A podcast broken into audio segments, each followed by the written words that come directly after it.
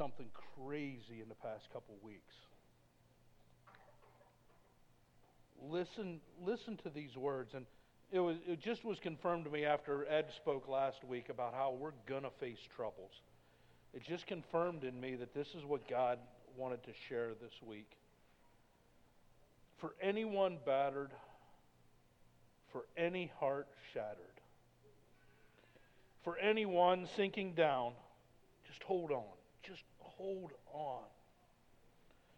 For all the sinners, for the weary and the weathered, thrown and tossed, hope is lost, hold on. There's an anchor. In this storm, when your walls feel like they're closing in on you and in the darkness all alone, you're just praying for the daylight, praying for peace in your soul. There's grace in the morning when you feel like letting go. There's an anchor. There's an anchor. To all who have faltered, there is an altar. Bring your plea on bended knee, bowed down. All you sons and daughters, run to the Father. You're not too far from His open arms. There's an anchor. With just one touch, you calm me. With just a whisper, you love me. Without judgment, you hold me. No one ever has known me. You made me. There's an anchor holding time in his hands, a rock you can stand on, a mercy without end. There's love that's eternal, borne up all our sins, a king that is coming, the great I am. He is the anchor. Those lyrics just slam me to the ground. Because I noticed, I realized something that no matter what we are facing, no matter what we're in, God has got you. No matter where you're at in life, God's got you. No matter what you're facing, no matter the struggles that you're in, God has got you.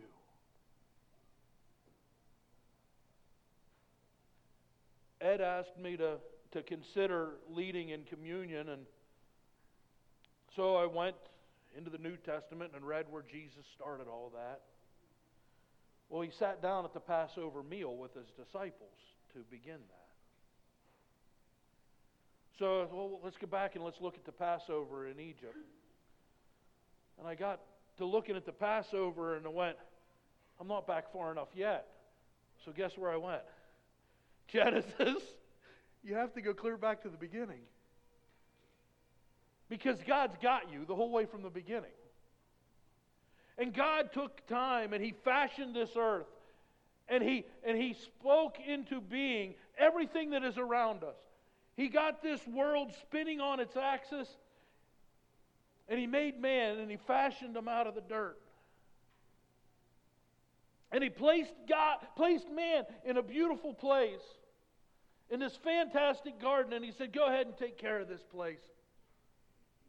He said, The only thing is, don't eat this one tree. We men are pretty dumb. And listening to a snake is really dumb. And Adam and Eve sinned. And brought in a separation into his life that he had never known before.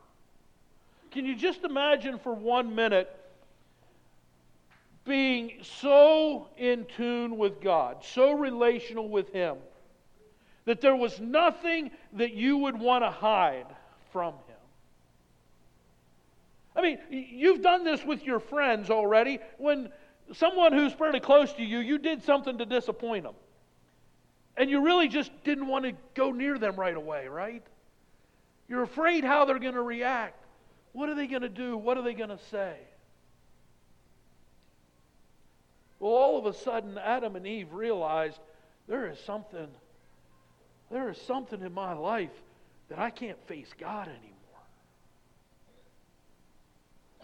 And in Genesis chapter 3, it says, They heard the sound of the Lord God walking in the garden in the cool of the day, and Adam and his wife hid themselves from the presence of the Lord God among the trees of the garden. They knew something was wrong. All of a sudden, I'm different. I look at life different. Things are just so messed up right now. And they hid from the very one who loved them and created them, the one who placed them in this beautiful garden. Sin had separated man from God. But God came looking for man. I don't know where you're at in your life this morning, but I do know this much. I know God is looking for you. Craig sent me a text this morning said he said that uh, he was praying for me this morning, and I appreciated that text so much. But I'd gotten a new phone a couple weeks ago, and some of my contacts got messed up and I didn't recognize the number. You know, I'm used to seeing a name come up when a message comes in. So I messaged back and I'm like, I'm sorry, but I, I don't know who this number is. And I said, you know, I've lost some of my contacts. He said back, this is Craig. So once I was lost, now I'm found. How true. Who's messaging me? Who's calling my name this morning? You know God is calling your name this morning? He's, he's got a message for you. You see, the, the problem is, though, that when we are in sin, we know, or we think we know, in our own mindset, in our brokenness, in our sin, we think God is coming to us in judgment. But, but how did God come to Adam and Eve? As he walked into the garden in verse 9 in Genesis 3, it says this Then the Lord God called to Adam and said to him, Where are you? So Adam said, I heard your voice in the garden, and I was afraid because I was naked, and I hid myself. And the Lord God said, Who told you that you were naked? Have you eaten from the tree of which I commanded you that you should not eat? God is calling you today, but He does not call you with accusation. You see, if I was a parent and I knew that my kid did something wrong, when I walked into the room, what do I do? Boy, what have you done? I know you were into this. I know you're into that. I told you not to do it, right? Parents, have, uh, how many of you parents have said that? Okay, thank you. I'm glad I'm not the only one. Right? right. Isn't that the way we do it?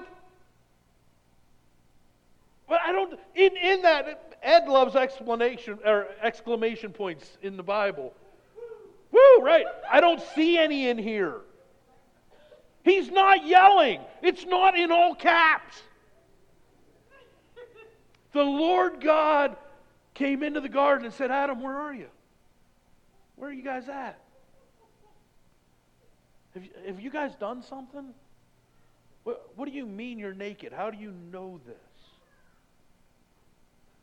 It just really intrigued me that, that God came to them, not accusing them, not yelling at them, not growling at them.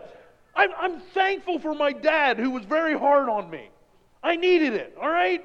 I'm sure if I was born in today's society where parents aren't maybe quite as hard, I'd be on medicine, all right? I know how I was when I grew up. I remember the frustration in my dad's disciplining voice. And I needed all of that. I'm not saying it's wrong at times, but I'm saying God comes to you, not yelling at you, not accusing you. God's calling, wanting to know where you're at. What's going on? He's not accusing you. Oh, sure, there's going to be consequences for the sin. And in the next couple verses, he lists to, the, to Adam and to Eve and to the, certain, to the serpent, these are the consequences of what you guys have all just done. But look what he does in verse 21. It says, And also for Adam and his wife, the Lord God made tunics of skin, and he clothed them. You see, not only does God come to the garden looking for you without any accusation, without calling you out on the carpet, but knowing that there's a problem, He makes a solution for the problem. God comes to you in love. And He had to take the life of an animal that He had just made not long ago to make a covering for Adam and for Eve. There's sin that is separating them, and immediately, right now, the nakedness is what is separating them from God. And God says, I have a covering for you so that that relationship is no longer hindered. Here is your covering. Come into my presence.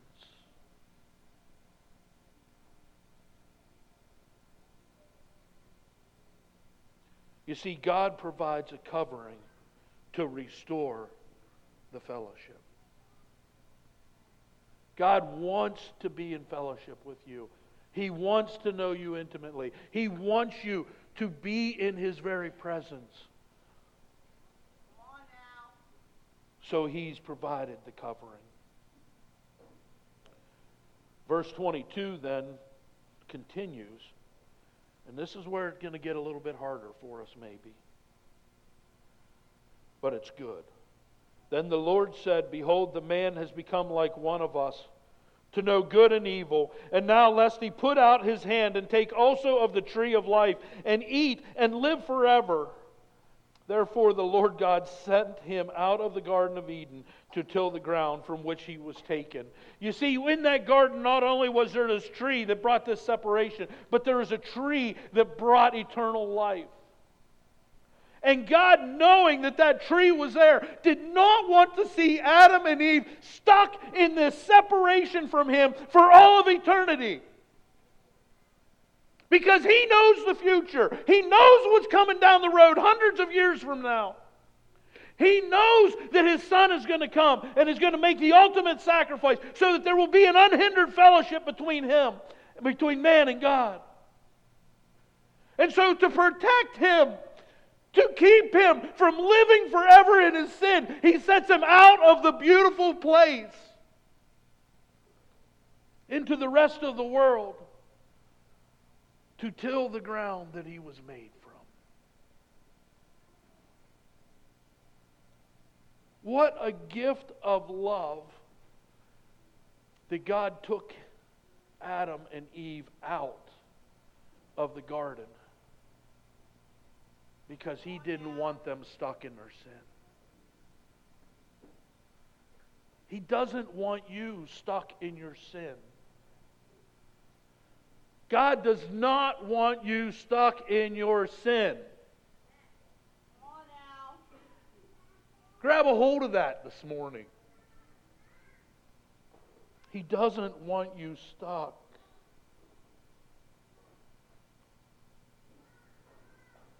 From this time in history, man begins to multiply and, and they continue to bring sacrificial offerings to God. But we get into Genesis chapter 4, and, and Cain, now Adam and Eve's son, comes and he brings a sacrifice that is not a blood sacrifice. You see, Cain thought, I'm going to do this relationship thing with God my way. And I've heard many people say to me, I got this thing between me and God. Really? Do you?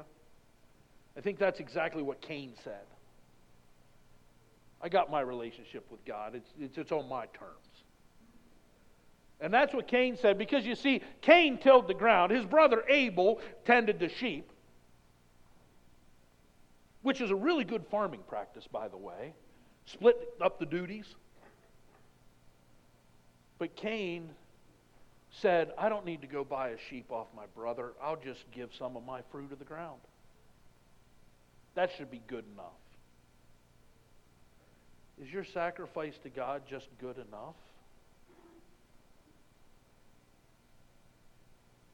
Because what happens is when he brings the offering, God doesn't receive it. Because the sacrifice needed to be a blood sacrifice. But look, look at God's response. You see, this is God's response, Genesis 4, 6, and 7. So the Lord said to Cain, Why are you angry? And why has your countenance fallen? If you do well, will you not be accepted?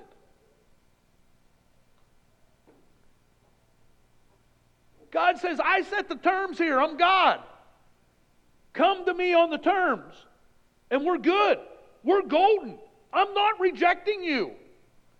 You just got to come on my terms. I'm God. He says, if you don't do well, sin's going to lie at the door. And its desire is for you. But you should rule over it. That whole selfish thing in our lives where we want it and we want it our way and we want it now. That's lying at your doorstep. But God desires good for you. It's more than what we want and what we want it now. God desires the very best for you. He wants good.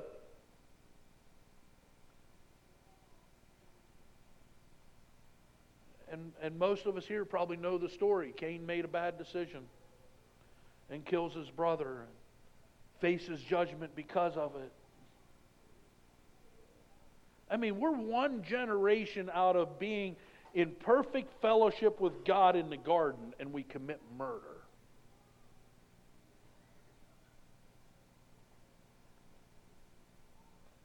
And God's saying, don't do it.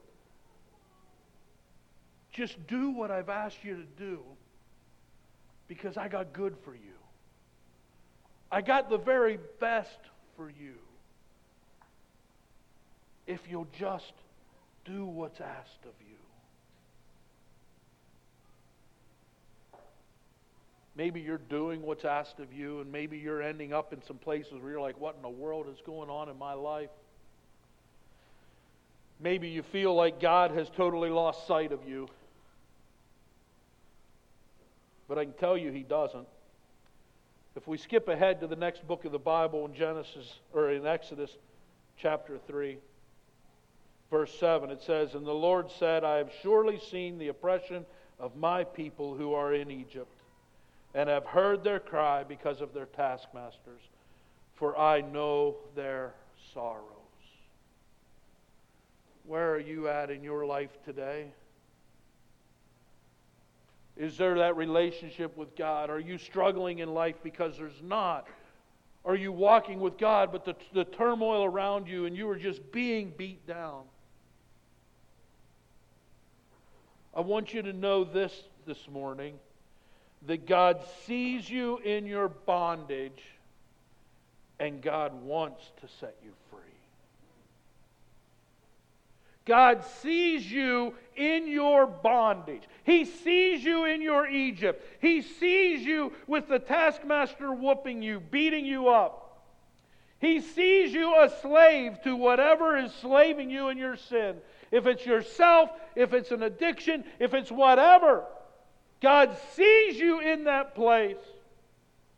And He wants to set you free. God told Moses, I see my people Israel. I see them in Egypt. Not only does he see them, but he's heard their cry and he knows their sorrows. God sees you in your bondage and He wants to set you free. Remember, He came looking for you in the beginning. He's not accusing you, well, you got yourself stuck in this place, get yourself out. He wants to provide a covering and restore fellowship with you. He doesn't want you stuck in your sin. He wants what's good for you. He wants to set you free.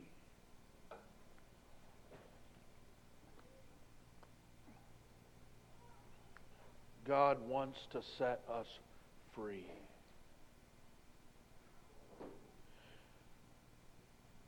There's a problem when God wants to set us free. The problem is there's an enemy out there. In the next couple chapters, Exodus 7 through 11, we find all the plagues that end up going through Egypt because of what? Because Pharaoh wouldn't let the people go, right?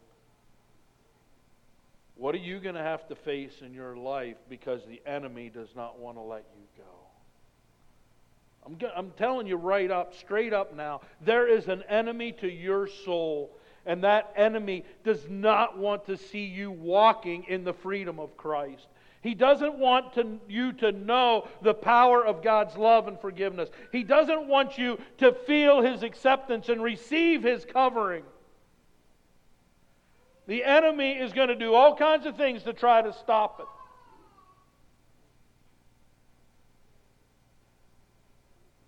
There is an enemy, and he's not going to want to let you go. But look what happens at Exodus chapter 12.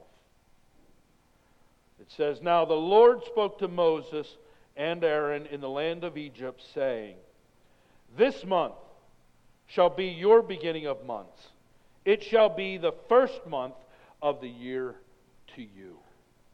What if just what if, right now, where you're at, God wants to tell you, let's start now.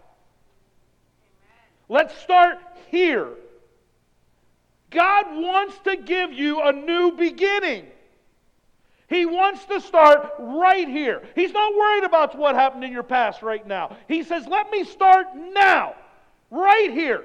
I don't care how you've ended up in Egypt. I don't care what all's going on. I know it. It makes me sad. I feel your sorrow. But let's just forget that because I want to give you a new beginning. I want to set you free. I want to give you a new start right now, right here, right today. Do you want it? Do you want to receive the new today?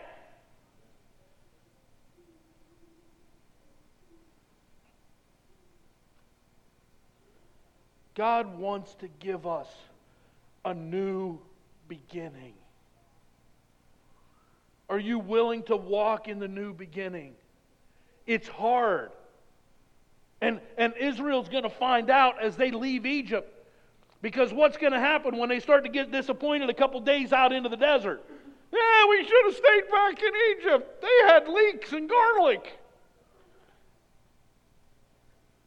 Yeah, but you were a slave. You were in bondage. You're in addiction. You're stuck in yourself. Do you want to go back to that? You felt unloved. You felt worthless. Do you want to go back to that? God says, I want to give you a new beginning because you're special and I love you and I want to provide a covering for you and I want to give good to you. I want to start today and I want to give you a new beginning.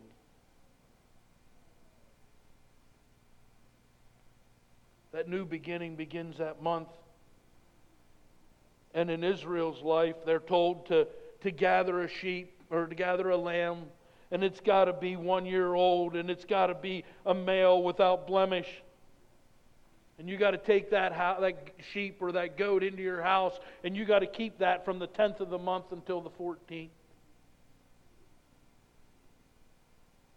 And it says now in verse 6 of chapter 12 of Exodus, Now you shall keep it until the 14th day of that same month.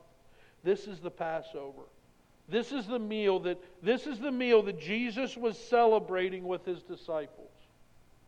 This was the first time it was instructed how to do it. And Jesus said, or God said to Moses, to tell the congregation this You shall keep it until the fourteenth day of the same month. Then the whole assembly of the congregation of Israel shall kill it at twilight. And they shall take some of the blood, and they shall put it on the doorposts and on the lintels of the house where they eat it. They shall eat the flesh on that night, roasted in fire, with unleavened bread and with bitter herbs. They shall eat it. We are to partake of what God has for us. And if we partake for what God has for us, God wants to put His mark on you. You see, what's going to happen here in the future? It's if we continue in that passage, verse 12, for I will pass through the land of Egypt on that night, and I will strike the firstborn in the land of Egypt, both man and beast, and against all gods of Egypt. I will execute judgment. I am the Lord. Now the blood shall be a sign for you on the house where you are. And when I see the blood, I will pass over you, and the plague shall not be on you to destroy you when I strike the land of Egypt. God is going to strike the enemy of your soul, and He is going to preserve you when we partake of what God has for us and He puts His mark on us.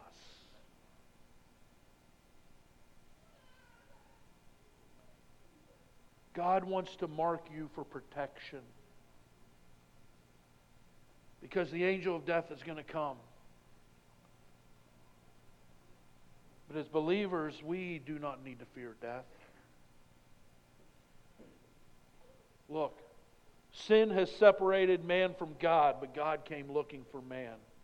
God does not call you with accusation. God provides a covering to restore fellowship. God does not want you stuck in sin. God desires good for you. God sees you in your bondage and wants to set you free. The enemy does not want to let you go, but God wants to give you a new beginning. God wants to put his mark on you. God will strike the enemy of your soul and preserve you. God is for you. God has got you. If you, if you don't hear anything else, hear that right now. God has got you. He is for you. Because now, when we jump into the New Testament, God takes this he takes the characteristics that we see in the Old Testament of who God really is, and he takes it one step further. Because God gives himself to us in his Son. God gives himself to us in his Son his own son, he sends to earth to live and to die for us. Look at what it says here in Matthew 26, the, the, the recording by Matthew of Jesus instituting the Lord's Supper. And as they were sitting, Jesus took the bread and he blessed it and he broke it and he gave it to the disciples and he said, Take, eat, this is my body. Then he took the cup and he gave thanks and he gave it to them, saying, Drink from it, all of you. For this is my blood of what? Now, not of the, not of the covering, of the new covenant, which is shed for many for the remission of sins. There is now a new covenant. No longer do we need a covering to enter into the presence of God. Now we have more than a covering, we have an eraser. God has come to us personally in the form of His very own Son. And in the coming days, Jesus is going to be beaten and he's going to be hung on a cross and he's going to die. And then in three days, he's going to come out of the grave alive, resurrected. He's going to conquer sin and death for you and me as a remission for our sins. As a, as a complete forgiveness for it, as a free gift to you and to me. And all you got to say is, God, I want it. I want your love. I want your forgiveness. I want to be in relationship with you. I no longer want to hide in the trees because I'm sinful. I want to walk in the cool of the night with you. I want to feel your love. I want to hear your voice speaking to me and tell me who I am in you. That's what the Lord's Supper's about.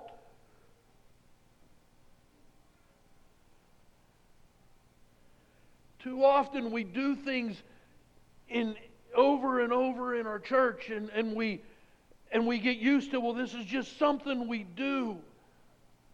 This is not one of those. Please, don't let this become one of those things.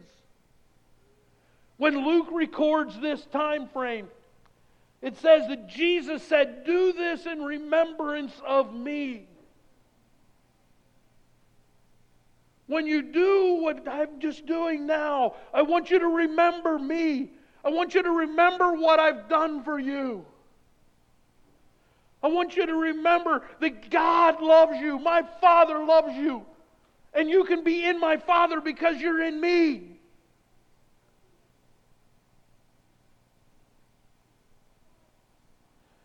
God wants so much for us.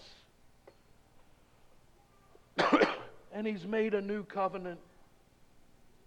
He ultimately shed the blood for the sacrifice. When we receive Jesus' blood on our account, God no longer sees sin. He sees the blood of His Son. And He says, Your mark is on me. Or God says, My mark is on you. Come to me. I receive you. Word tells us that the Holy Spirit will seal us. He'll put his mark right on you. When God looks at you as a believer in Christ, he no longer sees the sin. He sees his son's blood. And he says, You're part of the family. Come on in. Share a meal with me. Join with me. If you don't know that freedom today that God is providing, we're going to pray here in a minute and just take that time. Ask God. Say, God, I want it. I don't know what it's going to look like. It's kind of scary. There's no magic words. Tell God you want it. You want His gift. You want to walk in His salvation. You want Him to be able to look at you. And then we're going to partake of this communion together. And I want you to remember what God has done for you through His Son. I want you to remember how Jesus took a beating for you. I want you to remember how that blood flowed down the cross for you. A blood that allows you to walk in perfect fellowship with God. Father God, thank you for who you are and for, for your loving us so deeply. I thank you that, that the enemy cannot win. I thank you that you've already defeated him. And God, this day, if there's anyone that, that's hearing this this morning that does not know you as a personal Savior, I pray, God, that they would just call out to you at this time. Say, God, I want you. I want to walk in your love. I want to know your salvation. I don't know what this means, but I just know I want it and I need it. So, God, call their name right now. Show your love to them, I pray. God, as we as we partake of this this time together, I pray that that our hearts would just remember what you have done for us and of your deep love for us. God, you're so good. Thank you. Thank you.